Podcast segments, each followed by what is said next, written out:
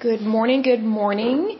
It is a pleasure to have you here with me today. This is the lovely podcast, The Endurance of Labor Laws. I am your lovely host, Lesley Sullivan. And let's go ahead and get started. This is episode 18. And today we're going to take a look at the International Association of Machinists and Aerospace Workers. And I'm looking at their symbol and it looks really cool. It almost reminds me of the Masons, um, which is a semi-religious slash non-religious organization. Um, they just have their own way of doing things, but they're the Masons, from what I understand, at least in Oklahoma, they're not they are not necessarily a union. Um, but we'll take a look at that later in time. But for today, we're going to be talking about the International Association of Machinists and Aerospace Workers. So let's start with the facts. Uh, just a few uh, key points here. It says it was founded in 1888. They are headquartered, headquartered in Upper Marlboro, Maryland, in the United States. They have locations in the United States and Canada. As of 2013, they have a little over 570,000 members. Their international president is Robert Martinez Jr., and they are affiliated with AFL, CIO, CLC, ITF, IMF, and IFBWW, which I'm not sure what that is, so I'll take a look at that later in time. But let's go ahead and dive into this one. It says the International Association of Machinists and Aerospace Workers is an AFL-CIO CLC trade union representing approximately 646,933 workers as of 2006 in more than 200 industries with most of its membership in the United States and Canada. Right there that concerns me that this is an international union because when it lists the international president, that immediately tells me that this union um, is within several countries, at least two. So this, this is going to be the United States and Canada. And as previously mentioned in a uh, podcast, it's not good business for unions to be connected to other countries with their union because your monies will be taken out of your country and sent elsewhere. Basically, the United States will become the piggy bank of whoever they're doing business with because the United States is more prosperous and more numerous in terms of monies and peoples than Canada and some other countries that are involved in unions. It goes on to say, on May 5th, 1888, Thomas W. Talbot, a railroad machinist in Atlanta, Georgia, founded, hold on a second, my screen moved, founded the Order of United Machinists and Mechanical Engineers. Talbot and 18 others had been members in the Knights of Labor. Talbot received, or Talbot believed that a union needed to be formed for railroad machinists that would resist wage cuts. He wanted to provide insurance against unemployment, illness, and accidents, but also wanted railroad machinists to be recognized for their craft skill. Unlike the Knights of Labor, who accepted everyone, Talbot's union accepted only white U.S. citizens, preferably native born. Well, that's pretty um, uh, discrimination right there. It says the union excluded blacks, women, non-citizens, and had secret passwords. This is starting to remind me of the Masons more and more. Now I understand why this is triggering a memory here. It says, despite the secrecy, the order spread beyond Georgia, thanks in part to boomers, men who traveled the railway lines for work.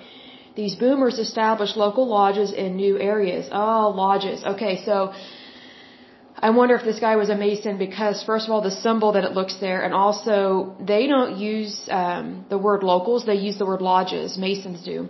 Because we have a Mason's Lodge in one of my hometowns here in Oklahoma. And I tell you what, getting in that place was like trying to get into Fort Knox. And their original lodge, the one I remember as a little kid, it, it was amazing to walk in there. I mean, it, it felt like you were walking into a cult because of the strange symbols they had on the walls, the strange phrases they had on the walls. It was really weird. Um, it was not normal, and they typically did not allow people in there. But they had a pool and they had uh, swimming lessons there. So sometimes the kids would go inside uh, the Mason's lodge. You had to go use the bathroom to change clothes, you know, whatever the case may be. And of course, us being little kids, we're going to snoop, right? And we saw the strangest things ever. It was it was just a really um, interesting place. It looked like almost uh, like a museum but kind of a creepy museum. And I was like, this is taking place in our town? It was a little strange. So then it goes on to say within one year there were 40 lodges, and by 1891 there were 189. On May 6, 1889, the machinists held their first major convention in Atlanta. Talbot was elected the Grand Master Machinist. Okay, this is ringing another bell. Okay, so it says here that he was, uh, you know, in the previous uh, paragraph it said that he was in the Knights of Labor. Um, when you have a knight, that reminds me of some of these different religious organizations and some cults as well, that um, the men are called knights and the women are called ladies, if they even allow ladies in uh, their um, organization, which in this one they did not. But whenever they have a head honcho, someone that's in charge of um, these religious organizations or these cults, they call them the Grand Master. So this is starting to definitely remind me of the Masons. So it says Talbot was elected the Grand Master Machinist, later known as International President. So there they changed the title from Grand Master to International President. And I bet it's because they were no longer willing to operate as a Mason Lodge, would be my guess. And then it says, and William L. Dowley was elected as Grand Secretary, now known as General Secretary Treasurer. The organization's name was changed to the National Association of Machinists, and a constitution was drawn up. Okay, now I'm not surprised by that. So I bet what happened was this was started by a bunch of Masons. And Masons do not function the same way as a normal, um, how do I want to word this? A normal organization that has a constitution and has a treasurer. Because if you notice, the job titles changed and they actually drafted a constitution. When you are in the Masons um, organization, there's not necessarily a constitution. There's a way of belief, and you either accept that belief or you're not in it, and you are excluded. And you have rites and initiation rites almost like when you're joining, um, you know, the Catholic Church, or if you're joining a fraternity, things like that. They have these ceremonies that they go through with uh, secret passwords, secret handshakes, all this stuff, and it's um, very much cult-like with the Masons. So I'm not surprised that in order for this organization to grow and stay around, it had to do away with whatever they were doing previously and switch over to just being a normal organization that's not affiliated with any kind of cult not affiliated with any kind of religion, and kind of be more streamlined in terms of businesses and operate it in a business-like manner, not a cult or religious-like manner. That is what this is telling me here. And I'll come back to a story about the Masons here in a little bit because of what my experience was with it. It says here the organization's name was changed to the National Association of Machinists and a constitution was drawn up. The NAM began publishing the 16 page Machinist Monthly Journal. Also in 1889, Frank French designed an emblem for the Union. The emblem consisted of a flywheel, a friction joint caliper, and a machinist square with the initials of the organization. According to French, the flywheel represented the ongoing power of the Union once it started, and the caliper signified an extended invitation to all persons of civilized countries. Well, right there we're seeing that there was definitely a shift and a change within the organization because initially they were only wanting citizens that were white and that were native born and that were men. It goes on to say, oh, side note, you have to remember that women could not vote at this time. So that's another reason why women were discriminated against was because they were seen as property and they were also viewed, and this is even in the United States. So for those that are listening to this that, you know, maybe your history classes um, excluded certain parts of history of the United States, or maybe you're listening from another country. The United States, um, we we are a good country, but we've come a long way, and I say that respectfully to my country. But you have to remember, during this time, women could not vote. They could not hardly own property, and the reason why was because they were not seen as equal citizens to men and if they did own a business and if they married, all their property and their monies went to their husband. It was very difficult for them to have any kind of money because they still had this dowry kind of system. And in case you're not familiar with the dowry system, you know, let's say we're back in the 1800s, you know, I, I'm, I'm a woman, so let's say you're a man listening to this, and let's say you ask me to marry you. Well, during this time, it was very rare for a woman to just say yes on her own. You had to go through her family. And also, she did not really have a say in much. So it was between you, your parents, and her father, not her mother. Her mother probably kept her mouth shut. But what would happen in this kind of situation would be you would address my dad. Um, our mothers would not really have anything to say because our mothers would not be treated like they had a brain. They'd be treated like morons. And women during this time were treated as property, so they were viewed, they were used for sex, um, popping out babies uh, cooking in the kitchen, and also they were used for money. not necessarily prostitution, but this is different. When you have a dowry system, it's where if you wanted to marry me during this time, my dad would give you a set amount of money because you're you're basically buying me because I'm seen as a burden. Because now you're going to have to have me in your house. You're going to have to provide for me because women did not work the same kind of jobs during these days. Because back in these days 1800s and also early 1900s if a woman had to work she was considered a lower class citizen even though she didn't have the same citizenship as a man. Women if you how do I word this the only way that you were considered a prosperous or a good woman to marry was if you came from a good family and if you had a lot of money and that you did not have to work for a living. Because if the woman had to work that was a indicator that the family was poor and they were not doing well and the husband was not doing well. So if you were to marry me my dad would give you a whole bunch of money because you're taking me on as a burden. And so that way whatever whatever I cost you financially for our lifetime, the dowry that my dad would give you would cover the cost of that. So it's very important to remember that there, there's a reason why certain people were not allowed into unions like this. And there's a reason why people were not allowed into secret organizations, which is what the Masons were.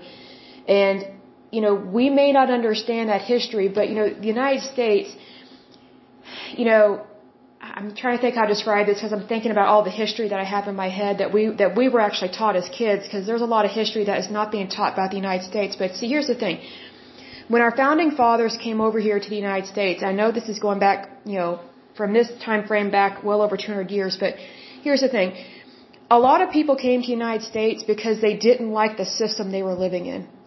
However, they still had to establish a system here that was the least tyrannical but they they create a system that they were still familiar with because they weren't always sure what system to switch to because it's one of those things. If you're if you're leaving a monarchy that is trying to kill you because you're Catholic or you're not Catholic or you're Buddhist or whatever you know if you're or whatever religion you might be if you're leaving a monarchy you're you're not only leaving a monarchy you're leaving your way of life. You're you're leaving your trade. So when all these people all these immigrants came to the United States they basically had to start from the ground up, but all they knew was what they knew previously in their life. So that's why we had some of these stigmas that were practiced in the United States. That doesn't mean it was only founded in the United States, or that's the only place you could find it. These stigmas and these ways of thinking came from Europe, came from other areas, but unfortunately, sometimes it takes time to get people to move forward. But the great thing about the United States is that everybody wanted to move forward. But it's not like flipping a switch. So when the founding fathers and all these immigrants came over here and they founded the United States, there was no way they could found the United States and say, okay, we're not going to have a king, we're not going to have a queen, women are going to be seen as equals. Whenever women marry, um, you're not going to get a bunch of money out of their family. Um, we're we're going to have blacks and whites be equal. We're going to have Asians be equal. We're going to have the Irish and the Scots be equal to everybody. Like there was no way this country could have been founded with all those things I just said because not everybody agreed with all those things. Everybody wanted to move forward, but the number one thing that they were running away from was from tyranny, from being executed. So they had to look at things differently and they had to start a country somewhere. Meaning they had to, they had to found it on freedom and religious liberty because if you don't start with the basic, then you can't push forward to these other things. So, you know, when you're looking at history like this, this historical data about this particular union, I would agree with you that this union was not founded for the best intentions. There, there was discrimination. There was a horrible way of viewing other people. It was very discriminatory. It was very cult-like a little bit because that's what it reminds me of. But that doesn't mean that it didn't eventually move forward. And in fact, it moved forward very quickly in changing its way of thinking because it was founded in 1888. And then they start changing things within like three or four years. So obviously, you know, a, a person who's kind of stuck in one way can found a good organization. And then once they kind of wake up to, oh, we can't operate like this because first of all, this is not how our country operates And we're not really going to be, be able to help our neighbor and to help each other if we don't include other people. So what I'm saying is that, you know, they're very narrow-minded people that they can start an organization one way, but it can actually grow into something better because what this shows me here, and mind you, I'm not the biggest fan of unions anymore, but in terms of history, in terms of historical data, which is how my brain look at things because I've worked as an auditor and a staff accountant, when I see that there's a shift towards the good, that tells me that they're willing to change and they're willing to change for the better. And that's what makes the United States unique. And that's what makes our labor force unique is that even though the United States has its issues, it has its problems, we are no different than any other country or nation in that respect. But what makes us one of the best places to be and what makes us number one in so many respects is the fact that we continue to grow towards the common good. That doesn't mean socialized medicine, that doesn't mean liberalism, that doesn't mean extreme conservatism. It just means that as a country, as a nation, we address issues as they come up and we are willing to make things better. We're not going to stay stuck in the past and we're going to push forward towards better days. And that's what we're seeing here when they started out one way in 1888, but then just within three to four years, they are already, you know, going past and moving past their their founding of thinking, oh, we're going to practice discrimination. But here's the thing: whenever someone is practicing discrimination, they're not going, oh yeah, I I, I practice discrimination. Yeah, I hate certain people. I, you know, I don't like certain people. They don't they don't talk or think that way about themselves because they have a mindset of what is considered acceptable to them. However, it's obvious that their mindset is already changing because you have to remember that this kind of work that you're talking about with machinists and railroad workers and things like that, that was the grunt work of the United States. Those were not the cushy aerospace jobs. Those were not the desk jobs. The only desk jobs that were available back then were bankers and Wall Street people, and th- those were really the only two. Everybody else was pretty much blue collar workers. So in order for this union to grow, I bet they had to expand their base and expand it to different types of members in society because the you know one of the biggest things about the United States is that we are a melting pot. Like I'm Irish and French. Those are my you know that that's my ancestry. So it, if you're only going to pick one type of people, one group of people, especially when your country is fairly young, you're going to have a hard time continuing to be a country. You're going to have a hard time growing into a country and being a better country.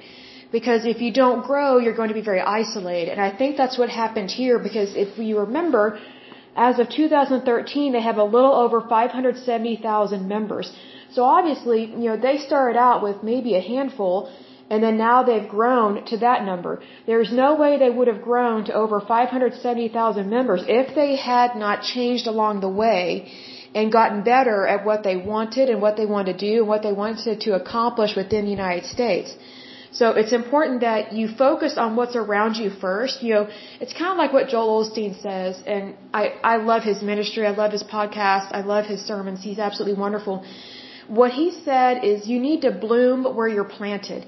You know, do, do good where God puts you. Because one of the biggest things that you can do in terms of a mistake is to not do good things where you are currently. Because if all you focus on is what you don't like, then that's all you're going to get is what you don't like. So what I do like about what this guy did, Thomas Talbot, he noticed that there needed to be some changes within the industry.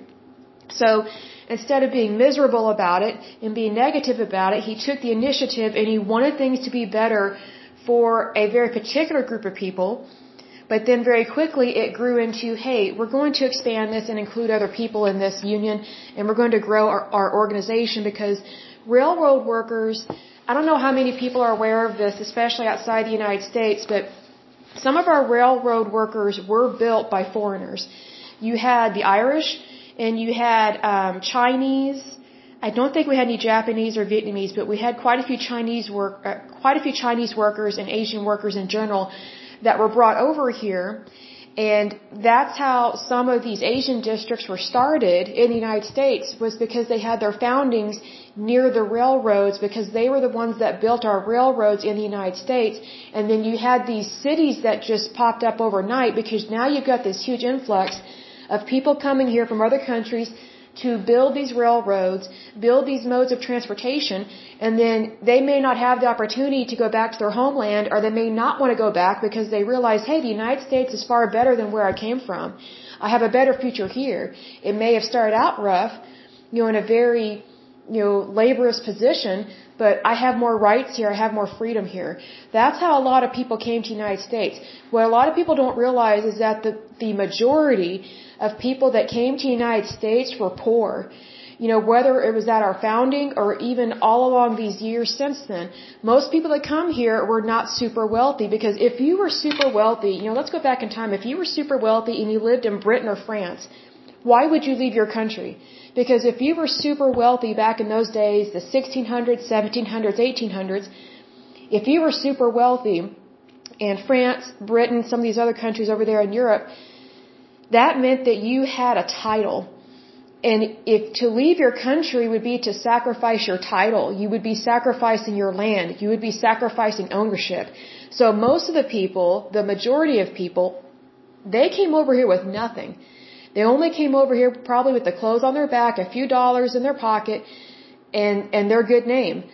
But most people that came over here did not have wealth, they did not have titles. So a lot of these people came over here knowing that they were going to have to work and they wanted to work because they knew that their labor was valuable. Whereas in their homeland and their countries in Great Britain or France or some of these other European countries, their labor was not seen as equal to the landowner or to the person that was over them. It was almost like they were always an indentured servant or slave or they were always going to be a peasant because that was the social structure over there in Europe. So a lot of these poor people came over to America knowing full well we didn't we didn't have that. We didn't have that type of social structure.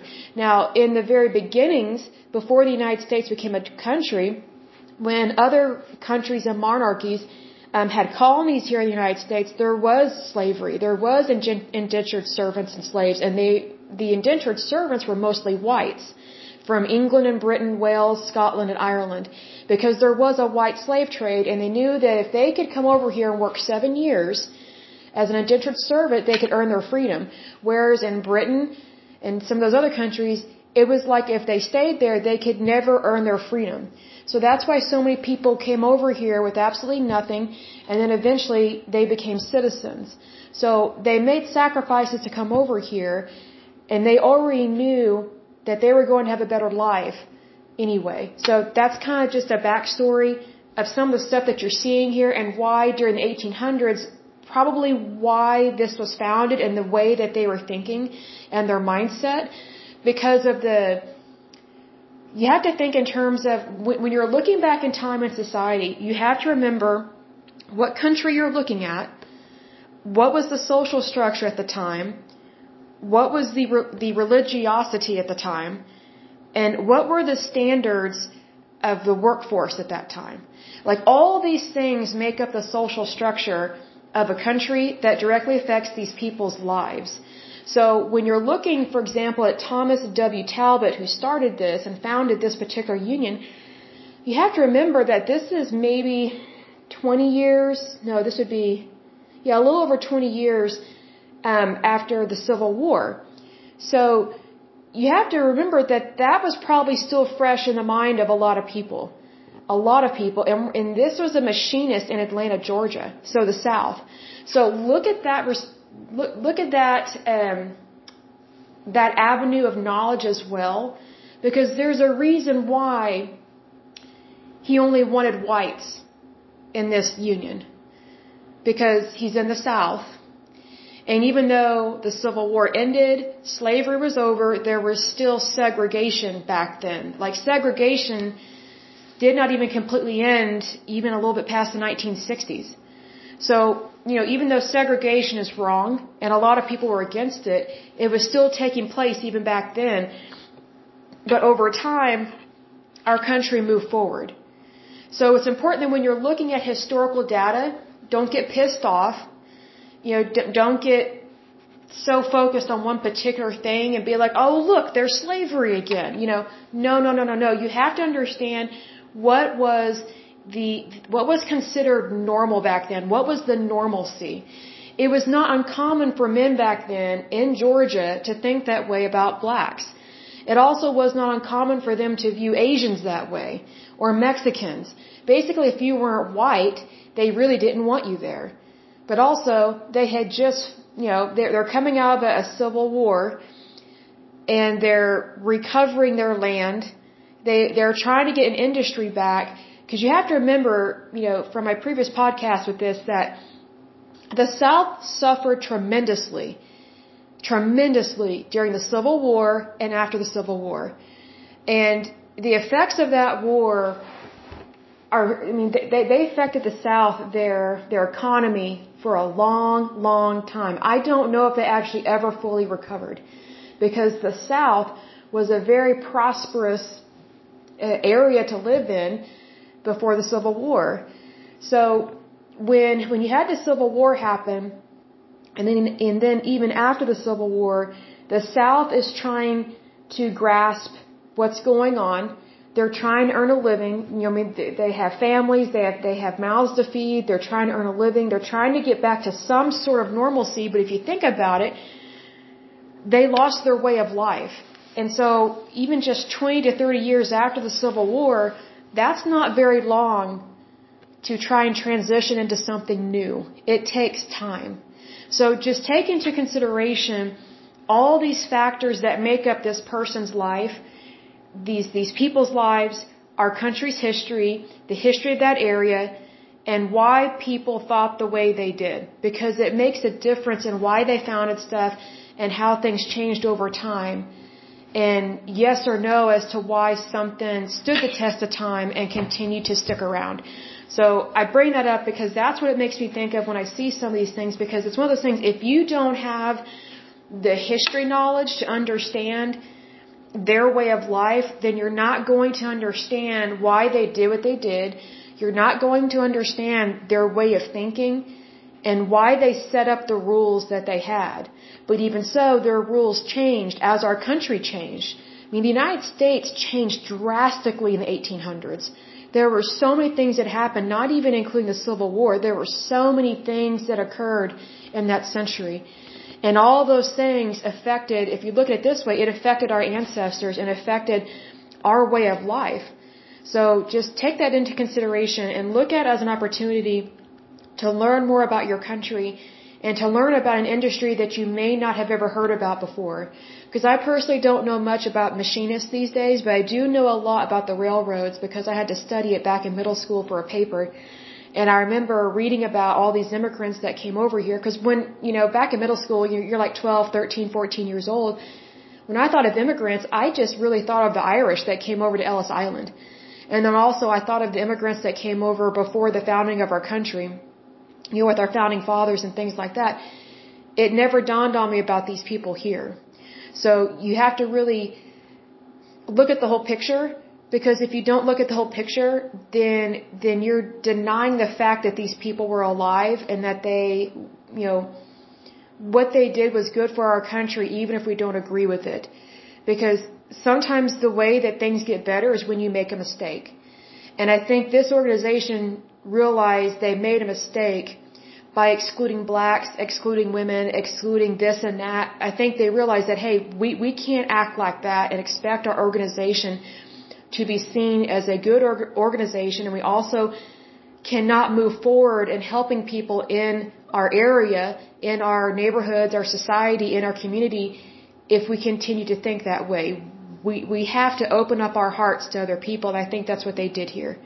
I wasn't around at that time, but just looking back and what I know about historical data and this area with the South, because my family's from the South, my ancestors are, I understand why they think the way they, I understand why they thought the way they thought.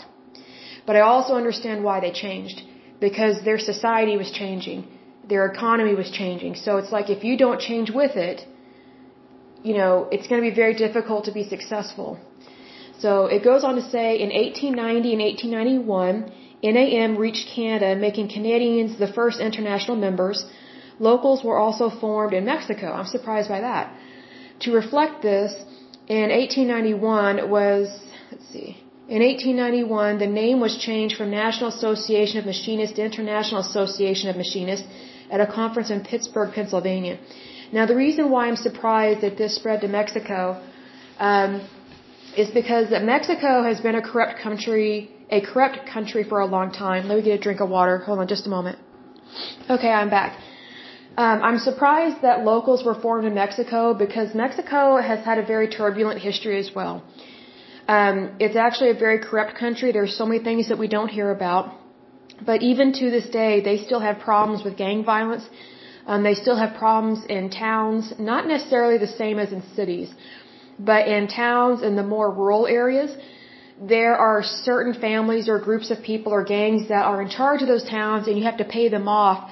Um, it's kind of like almost like the Italian mafia, where you pay them off to basically protect the neighborhood. Otherwise, they're not going to protect you, and they will purposely ruin your business or kill you or kidnap your family, hold you hostage, and, and things like that.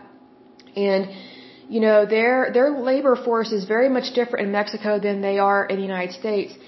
And um, an example of that would be with Nabisco. You know, the people that make crackers um, here in the United States. Of course, they no longer do that here in the United States. But um, you know, when Nabisco had uh, more factories and bakeries here in the United States, you know, their products were really good. And I know several years ago that the quality of their food went down, and it was starting to make me feel sick like I noticed like when I ate some of their crackers, um, it inflamed my eczema. Like I had a, a, a autoimmune reaction to some of their foods. And then I look at the label and I realize that now they're including bioengineered ingredients and I know exactly why my system was reacting to that.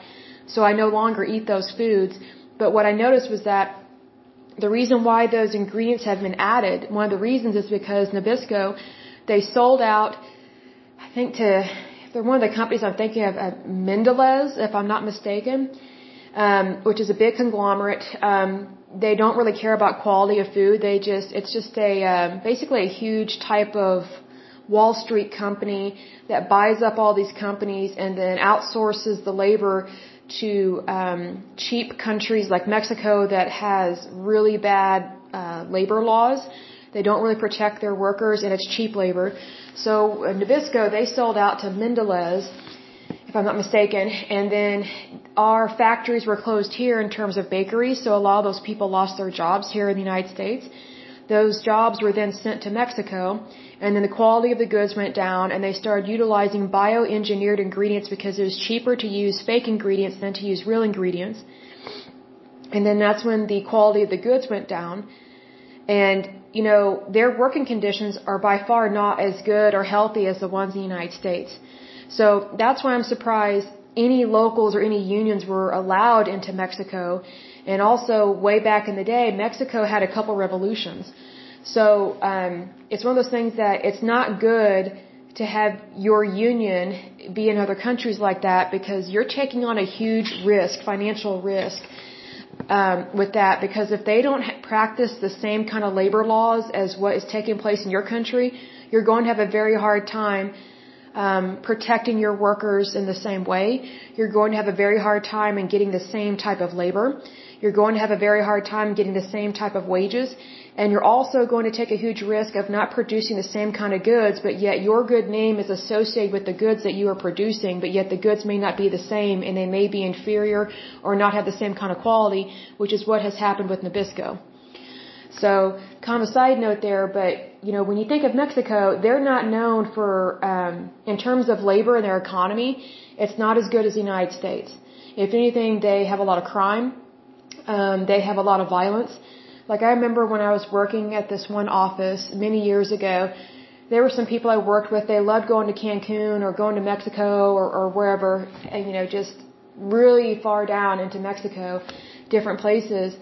And this one lady I knew, her trip got canceled by the, I think the State Department or Homeland Security or somebody because there was a travel warning that Americans could not go to this one particular resort area in Mexico because there were Americans that went down there and their their very fancy bus was stopped on the way to the resort or on the way from the resort to the to the um airport and it was stopped by these gang thugs in Mexico, and they were escorted off or forced off their bus. They were put in a ditch and shot in the head. Every single one of them. They were brutally murdered by this gang. And you know, the uh, State Department issued a warning that you know if you have plane tickets or you have reservations to this area, you, you cannot go. Um, it's not safe for Americans. And I mean that's that's within our lifetime that this took place. And it's it's really interesting because you'll have spikes in violence, and then it'll go down, and you'll have another spike of violence in Mexico, and it goes up and down, up and down, and it's almost always related to corruption. Another problem with Mexico is their local officials in terms of their government officials are typically pretty corrupt. And um, they pretty much have the police departments in their back pocket. And it has to do with money, corruption, power, fraud, embezzlement, all these really horrible things, but at a much greater um, scale, at a much higher scale than what we experience here.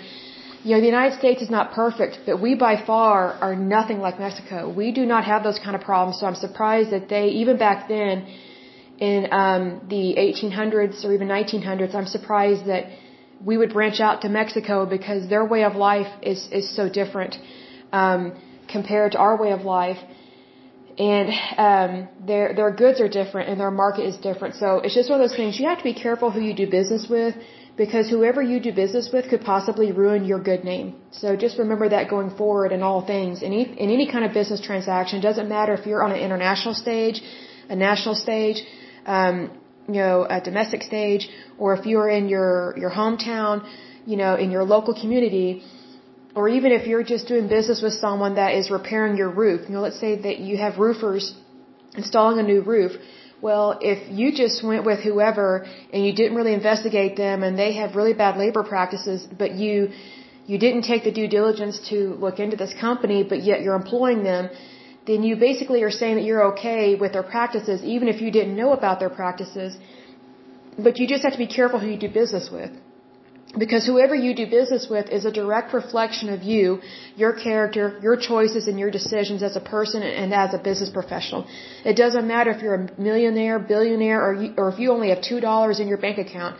You are a business professional, and everything you say and do matters big time because it's a direct reflection of you and your good name. So it goes on to say in 1892, IAM signed a contract with the Atchison, Topeka, and Santa Fe Railway. I'm not surprised by that because of the railroad systems, establishing the first organized stop at a railroad in the United States. Because IAM had a color bar, that's interesting, the American Federation of Labor did not accept IMA right away. Okay, I had never heard it put that way, but that's kind of harsh. After IAM finally did join AFL, AFL President Samuel Gompers urged IAM to drop its whites only rule. Good, I agree with that. But IAM maintained racial segregation, arguing that it needed to retain Southern members. That goes into that South mentality a little bit. IAM Chief Talbot wanted the Union to be a fraternity of white men. See the word fraternity? That deals, um, that reminds me of the Masons Lodge because they view themselves as a fraternity. Wanted the Union to be a fraternity of white men born in the United States who possessed good moral character. Though the AFL president urged the dropping of the color bar, member unions routinely discriminate against black workers through racial exclusion policies on the local level, which the AFL, AFL, sorry, rarely commented on. Let me get a drink of water. Okay, moving on. It says the machinist membership reached 300,000 during World War I which at the time made it the largest union in 1918. As the war ended and wartime production came to an end, membership dropped to 80,000 in 1923. Now what that tells me right there, because you're going from 300,000 down to 80,000, that is a huge drop. So um, what that tells me is that the wartime production did not transition over to industrialization and also we're we're, we're creeping into um, the Great Depression, the stock market crash, and also the Dust Bowl. The Dust Bowl affected Oklahoma really bad. Um, we'll possibly talk about that in a later podcast. But again, take into consideration um, what was going on at that time in the teens, the 20s, and the 30s. And see, here's the thing: like we know the Great Depression happened, you know, primarily in the 30s, but and it like it's kind of one of those things. Sometimes you have a definitive start date, and sometimes you don't. Like the Great Depression, you know, let's say for example, they it started in 1932. I'm just making up a year. But that doesn't mean that you just flipped a switch and all of a sudden, oh, Great Depression, 1932, this is what we're living in. No, no, no, no, no. Things like that, they take time to build. So if the, I'm using this as a completely false date, but let's say the Great Depression started in 1932. The effects of it were felt way before then, possibly five to ten years prior. Because in order for your stock market to crash and to be that bad, you had to have several systems fail in order for it to get that bad. It didn't just happen overnight. There were several things that took a toll and eventually it affected the entire United States. That's why you had the Federal Trade Commission and some other commissions created to help guard and protect our stock markets, our economy, and the US dollar, our currency, so that way this kind of depression would never happen again. So sometimes there is a reason why government agencies are created, other times there is no good reason for them to be created. But in terms of catastrophes like this that happened in our history, it was very important for the federal government to intervene and say, hey, we need to try and prevent this as much as possible because this caused a really high rate of starvation and unemployment, and the United States cannot suffer from that again. We are too large of a country to endure that. So there were some things that were changed in terms of the economy and our market during and after the Great Depression and the Dust Bowl and some other things that happened as well, which all this was pre-World War II. So then it goes on to say membership declined in 1933 to only 50,000 due to the effects of the Great Depression. Of those 50,000 members, 23,000 workers were unemployed. That is an extremely high rate right there. In 1935, the machinists started to organize with the airline industry. I did not know that. In 1936, the Boeing Company in Seattle, Washington, signed industry's first labor agreement. Oh, that's neat. I like Boeing. They're a really good company. I've met some people that work for them. They're really good people. They have a really good product as well. And they treat their employees really well. By 1938, the IAM negotiated the first union agreement in air transportation with Eastern Airlines. You know, I just thought of it might be really interesting um, to continue this podcast and look up different industries specifically. Like, for example, I never had heard of Eastern Airlines, so it might be interesting to look up all the airlines um, that ever existed in the United States and just learn about that because those were people that started a company. You had workers that worked for these companies and, you know, who knows, maybe my ancestors or your ancestors flew on these airlines. I mean, it definitely was a mode of transportation. It goes on to say in 1944, IAM union members established an education department to publish a supplemental journal. This journal would be published weekly by the machinist, the IAM newspaper. Eventually, the journal's production was cut back to twice a year and was voted out of existence in 1956. It was replaced with a quarterly magazine entitled the IAMW Journal. Okay, so moving on, it says the break was over a failure of AFL to settle a, a, jurisdictional dispute between IAM and the United Brotherhood of Carpenters and Joiners of America, as well as the Amalgamated Association of Street and Electric Railway Employees of America. IAM disaffiliated with the AFL in 1945. In 1947, Congress passed the Taft-Hartley Act, officially known as the Labor Management Relations Act, which placed restrictions on union activities. This act was also, sorry, this act also contained provisions that made closed shops illegal and outlawed boycotts. The second section of the Taft-Hartley Act was controversial because it allowed states to pass right to work laws. Ooh, okay. All right, that that rings uh it's raising a red flag in my brain. Okay. Um, which enabled them to regulate the number of union shops. Furthermore, the machinists worked with AFL unions to repeal the act. The limitations imposed on union political activity by this act led to the creation of the Machinist Nonpartisan Political League. So here you see a union that is directly reacting to legislation that has been passed, and I just pray that they are not um, being infiltrated by communists because whenever you have a union that is reacting like this, and they're like, well, if you're going to do this legislation wise, we're just going to create our own league, our own group. I just pray that it's not to deal with any fascism or communism because that is very detrimental to any country, not just the United States. Um, so it goes on to say in 1948, Lodge 751 went on strike against the Boeing Company in Seattle, Washington. The machinists preserved long-standing seniority sorry, excuse me, long-standing seniority rules that the company wanted to abolish and achieved a 10% per hour raise. IAM also com competed for members with the United Auto Workers of America. Ooh, I bet that was interesting. In the automotive industry and with the United Aerospace Workers for aircraft working in that union.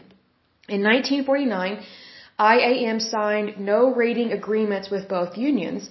These agreements became the model for other unions when AFL and the CIO merged in 1955.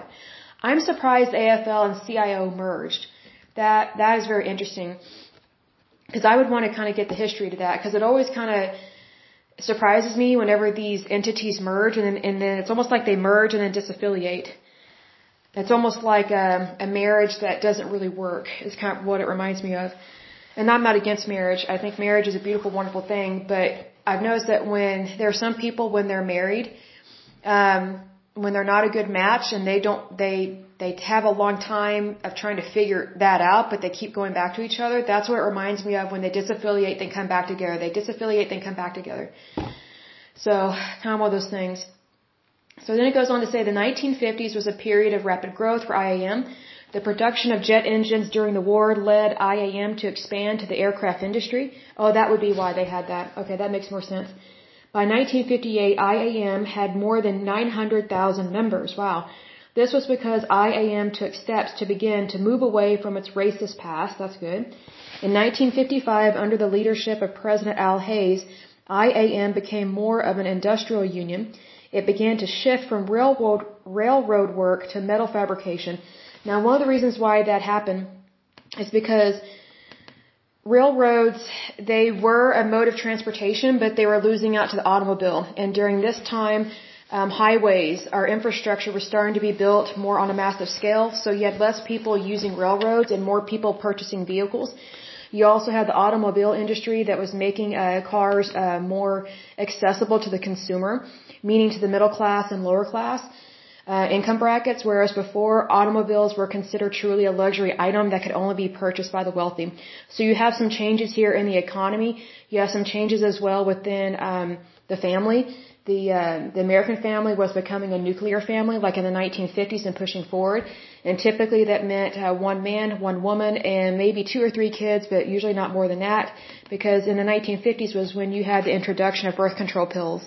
So there are a lot of things that overlap and take place during this time frame.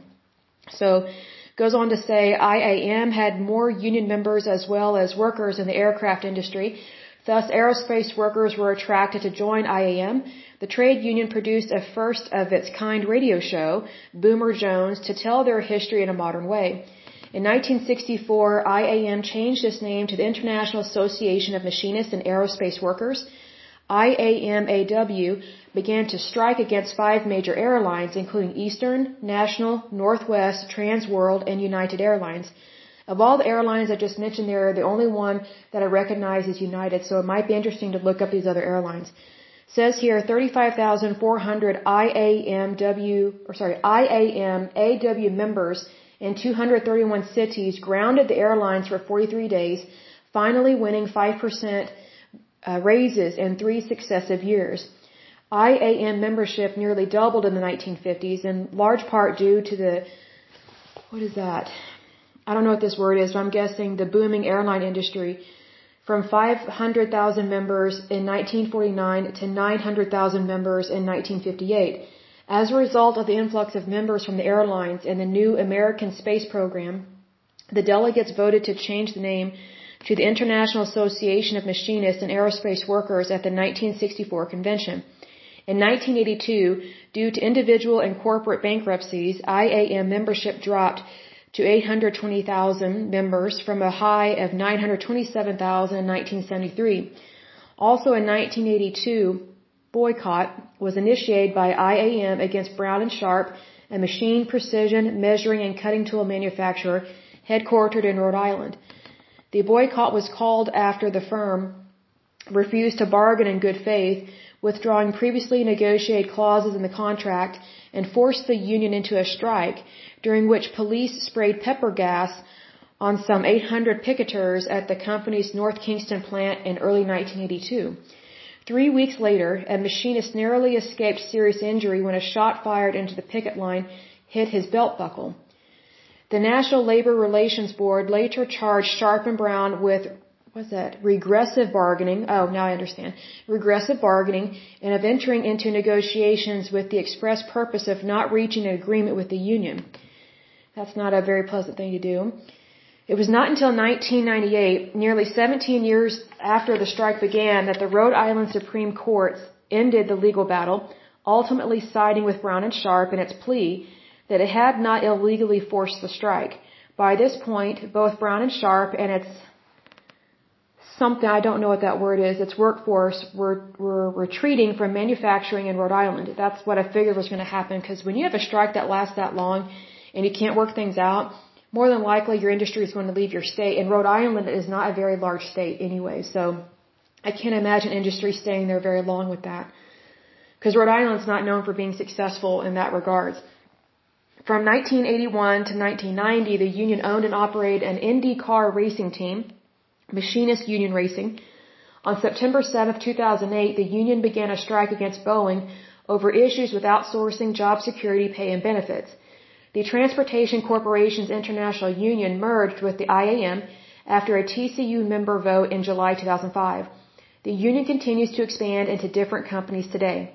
In December 2013, the union's attempt to represent workers at, to, wow, this is interesting, to represent workers at an Amazon.com fulfillment center in Middletown, Delaware failed. Wow, okay. Because when I saw the words Amazon, I stuttered. I was like, whoa, whoa, whoa, whoa Amazon. In 2020, um, union, the union began a strike at Bath Iron Works, a major shipyard in Bath, Maine, over disagreements regarding a new labor contract with the company. The strike occurring during the COVID-19 pandemic was described by the IAM president as the largest strike in the United States of America right now. Well, that that's that's kind of a BS line because it's like you're going through a pandemic. Of course, it's going to look like the largest strike because no one's really working. Like, I just kind of think that's arrogant and stupid to say that because our country really suffered during 2020 with the pandemic. And here he is trying to make it about the union. I just think that's so wrong especially when so many people died from COVID. I think that's really cruel. The strike ended after two months with new labor contract agreements viewed as favorable to the union members. Goes on to say, according to IAM's Department of Labor records since 2005, when membership classifications were first reported, the union's membership has been generally in a slow decline, including dues paying, retired, and exempt members. Despite this, Life members report a 22% increase during this period, and unemployed members momentarily increased to a peak in 2009 before also declining. Members classified as on strike have varied considerably throughout, though remaining less than 1% of the total membership. IAM contracts also cover some non-members known as agency fee payers, which since 2005 have grown to number comparatively, sorry, talk, comparatively just over 1% of the size of the union's membership. As of 2013, this accounts for about 145,000 retirees, 52,000 life members, 26,000 exempt members, and 14,000 unemployed members, plus about 7,000 non-members paying agency fees compared to about 333,000 dues paying members, which is about 58%. And then it goes over their presidents. Some of them are international. Um, what I wanted to go back and talk about was the Masons, uh, Masons Lodge. So let me get a drink of water because my throat is really dry. Hold on just a second. Okay, I am back. Um, so I clicked on Thomas W. Talbot to get a little bit of his history. It doesn't mention anything to do with the Masons Lodge, but I suspect that there is some involvement with that, even though it's not listed here. Just because you have to remember that words matter. And the way that they found stuff really matters. And plus, I bet the reason why there isn't a lot of that information about him is that the Masons are very secretive. And I'll give an example from um, what happened in my life. But first, I want to quote uh, Thomas Talbot here because I was reading about him. He only lived to be 42. He was murdered. It's really sad. I wasn't expecting to read that about him, but here's a quote from him. He says, There's dignity in labor that carries with it respect, both the labor of the hands and of the head, providing for our bodily wants, as well as toiling to develop some enterprise of worldwide reputation. So I think that's a wonderful quote. I actually really love that because that's exactly how I view labor. Um, you know, what's interesting is that even though I'm not hugely pro-union per se, there are times I'll be working and there some people that will ask me, "Hey, are you in a union?" Because you sound like you're in a union, like just the way you talk about labor. And I'm like, you don't have to be in a union to value your labor, um, which is sad, but it's true. So, but anyway, um, the way I came across the Masons was first of all there was a Masons lodge in my hometown, and um, they're also known as the Shriners. So they have like a Shriners hospital um, that helps kids um, recover from cancer, and they do cancer research and things like that. But when I went to college, um, one of my roommates in the sorority that I was in, she was really weird, and um, she was my roommate, and there was something going on in her personal life. So she was dating this guy, and I'm not against weird people, but her, you could tell that what she was raised was screwing her up mentally. And I could tell, um, that she had been raised in a cult. There was just something about her that, that wasn't right because the further she got away from her family and the further she got away from her religion, the more normal she was. So that told me, even as a young person, and we were around the same age, like 18, 19 years old or whatever, um, even at a young age, I could, I could identify what was happening with this. Um, so anyway, she was dating this guy and I didn't know that her family didn't know that she was dating this guy. I thought they knew that she had a boyfriend. And so what was going on was she was raised in the, the Masons and um, it is a secret society and she had this little binder this little journal that she would write in and she would hide it from me. It's not like i was looking for it but it's like she'd write in it and then hide it write in it and then she would hide it. I'm like i was like what's the deal? I was like i'm your roommate. Like i'm not going through your stuff. And she goes you don't understand. I'm in the masons and we have secret codes secret passwords and i can't let you see this. I was like fine. I was like i don't care. Like i'm not going to go through your stuff. And she goes no you don't understand. This is very secret. I was like okay fine. But just like you're creeping me out with your secrecy. Like you disappear for long periods of time, you talk about your boyfriend and you tell me not to talk about him to anybody and it's like I don't really know what's going on. Well, um then we were having rush and uh, that's where you're trying to recruit people uh, for your sorority. And so um there was a tiff between her and the people that were in charge of rush in our house. Like we had a committee that was in charge of how we were going to do Rush for that season. And um, she, her, oh gosh, this is so hard to, to hard to say, but um, because of the cult that she was raised in, that she was still trying to participate in, it's like she was trying to live two lives. She she was living two separate lifestyles, and it was really hard on her, especially as a young person, because she's trying not to disappoint her family, but she's also trying to to be who she wants to be and who she needs to be. She needs to be an individual. Well, the rush week was overlapping when um, this Mason's Lodge wanted her and some other girls to um, put in their time. They they have to basically do some kind of so-called Christian duty, which sorry, cults are not Christians, so that's just complete oxymoron. Um, but basically, what they wanted their young people to do is they wanted her and some other girls to go to this 7-Eleven and pump gas for people like 24 hours or something. It was really weird to prove um, their loyalty to, to the to the Masons and um, to prove their loyalty to their family and, and prove their loyalty to this cult. And I was like, you've got to be kidding me! They want you to pump gas late at night to prove your loyalty. And she's like, yes, I have to do it. I was like, what? Are you insane? I was like, why would they ask young women to do that? And so um, it was kind of similar uh, to the Mormons, where the Mormons, um, in order to marry within the Mormon religion, is um, as young people, you get sent out two by two, and you go out and do missionary work, and then you you uh, do that for two years, and then you can come back to your Mormon town or city or whatever, and then find a spouse and get married. But if you haven't put in your two years, of preaching the gospel, supposedly gospel, which the, the Book of Mormon is not the gospel, but um, if you don't put in your two years of being a missionary, then you're not considered you're not considered marriage material. Well, it was the same way with this Mason's Lodge. Was that if she didn't do this, these girls were not considered marriable. And what I didn't know was that she was dating someone outside of the the Masons cult or whatever, and her family didn't know because her family kept calling um, the, the sorority house directly to our phone in our room, and I was like, "What do you mean you don't know where so and so is?" I was like, "I." I was just like, they kept calling and I kept telling her whenever she would come in the room, I was like, hey, your family is over calling. I was like, I'm sick of this. This is a, a phone line for both of us. I said, look, I love you as a sister, but I need to know what's going on. I need to know what's going on right now because the house, the sorority house is getting really concerned about your safety because you disappear at night you're dating this guy who seems really nice, but then you're very secretive about things. I was like, I need to know what's going on, and I just need to know what's going on because it's creeping me out.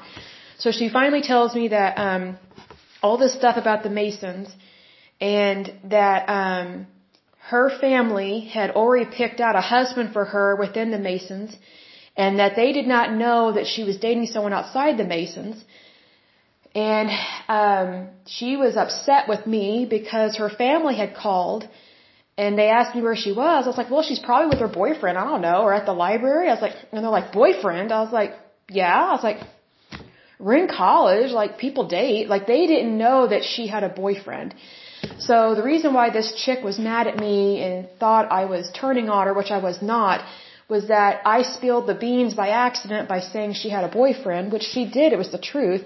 But if she if she had told me all this, I would have just said, "Hey, let's shut off our phone," or you know, let's just have an answer machine. Like I'm, I, I mean, I'll cover for you in that respect. I'm not going to lie for you.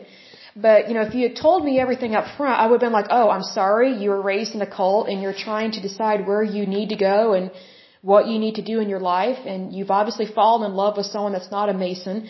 And um, if you marry this guy that's not a Mason, you're going to be kicked out of your family, and you're going to be kicked out of the Masons. So I just wish she had told me everything because um, I would have helped to to protect her and to help get her away from that cult. But because she didn't tell me everything, I didn't know. So I just knew that something was a little off and a little weird about her.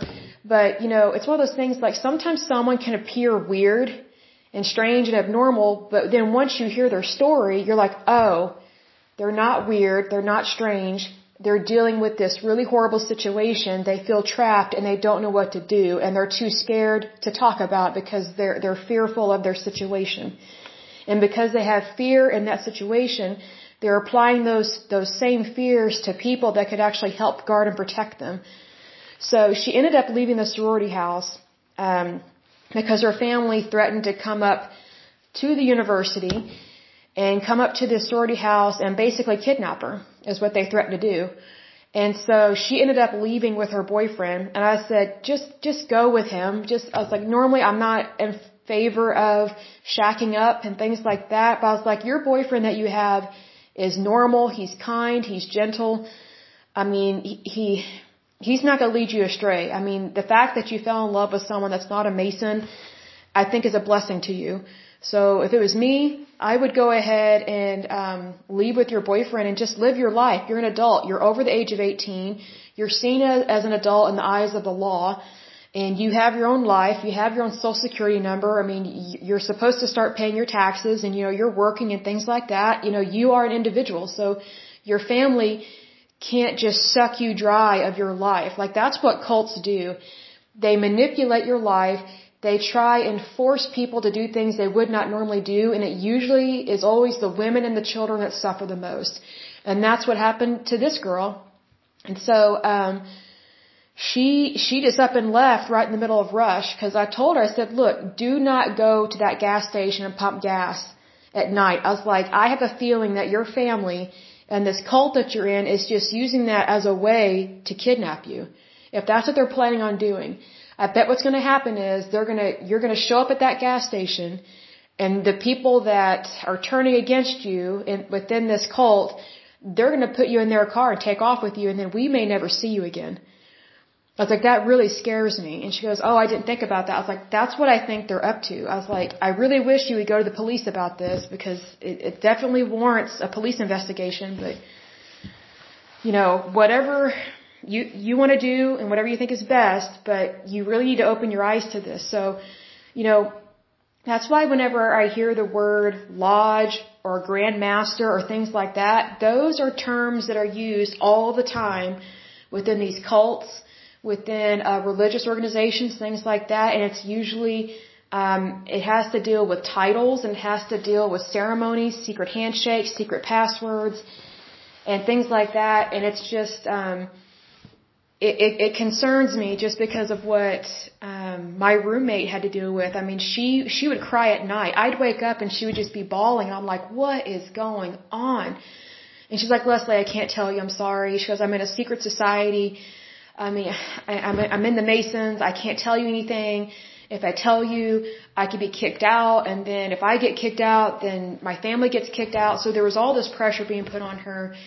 And um, but anyway, if you want to look up the Inter- International Association of Machinists and Aerospace Workers, their symbol very much reminds me of the Masons. That's the first thing I thought of when I saw it, and then just the names that they called each other um, were very uh, similar to that. And I would say that um, if you are a Mason listening to this, um, really please take stock of what you're involved in. Because I have met some Masons over the years that they're they're really good men, and um, but it's like it's almost like the lodge comes first before anything else. It comes before their country. It comes before God. Um, it it comes before their their wife, their kids. Like, and, and that is so wrong. That's what I don't like about organizations like that is that um, it puts things in disorder, not in order. And um, you know, I, I think it's great the monies that they raise for children and to fight cancer and things like that. But at the same time, you know, just because someone's doing a good deed over here, that doesn't mean we should ignore the problem on the other side. So, but anyway, this is going over a little over an hour, so I will go ahead and end this lovely podcast. Excuse me. And um, just so you know that you have to be careful what organizations you join, especially when it comes to unions and especially when it comes to any kind of religious or cult order. You need to be cautious because whatever you align yourself with is what you're going to adapt and live by those type of standards in your life. And sometimes organizations can make it seem like they're good and true, um, but they, uh, you, you have to, it's what I call the, the, what is it? The proof is in the pudding is what I typically say. Like, you know, pudding is a really good dessert. It looks good. You know, if it's, it's, it's sitting there and it's a wonderful dessert, but you know, whatever is in that pudding is what makes it the pudding. So just really be aware of what you're joining, what you're participating in, and what you are aligning yourself with. You know, what are you welcoming into your life? Because whatever you are a part of is what you're bringing into your lifestyle. Because sometimes whatever you bring into your life affects your lifestyle and it, cha- it changes your lifestyle, which then changes the course of your life. So if the course of your life, excuse me, is going to change, do everything you can to make sure it's the right change and it's going in the right direction and it's positive for you, yourself, your family, your country, your nation, your neighborhood, your community. Make sure it's a positive change and that things aren't slipping through the cracks and also don't how do I word this? Like if you if you have joined an organization and you're constantly having to make excuses for them, oh they didn't really mean that. That's not we, what we believe. If you have to make those kinds of statements, then that's a big clue that you are a part of something that's not. It, It's making you uncomfortable, and, and it kind of gives you that weird feeling in your gut. That that's your conscience speaking to you, letting you know that hey, you need to re-examine this because yes, they may do these good things over here, but the other stuff, you know, you can't ignore that. So just be careful what you join. And whatever you join, make sure that it's something that you truly believe in. And, you know, read their constitution, um, or their manifesto, whatever word that they use, which if they use manifesto, that would be con- concerning. But, you know, really read their laws and bylaws of how they operate and how they function because that will tell you the course of the organization and that will let you know really how your life is going to be involved in that organization, how that organization is going to be involved in your life. Because it's not just your professional career that's affected, it's your daily life that's affected, it's your personal life that's affected.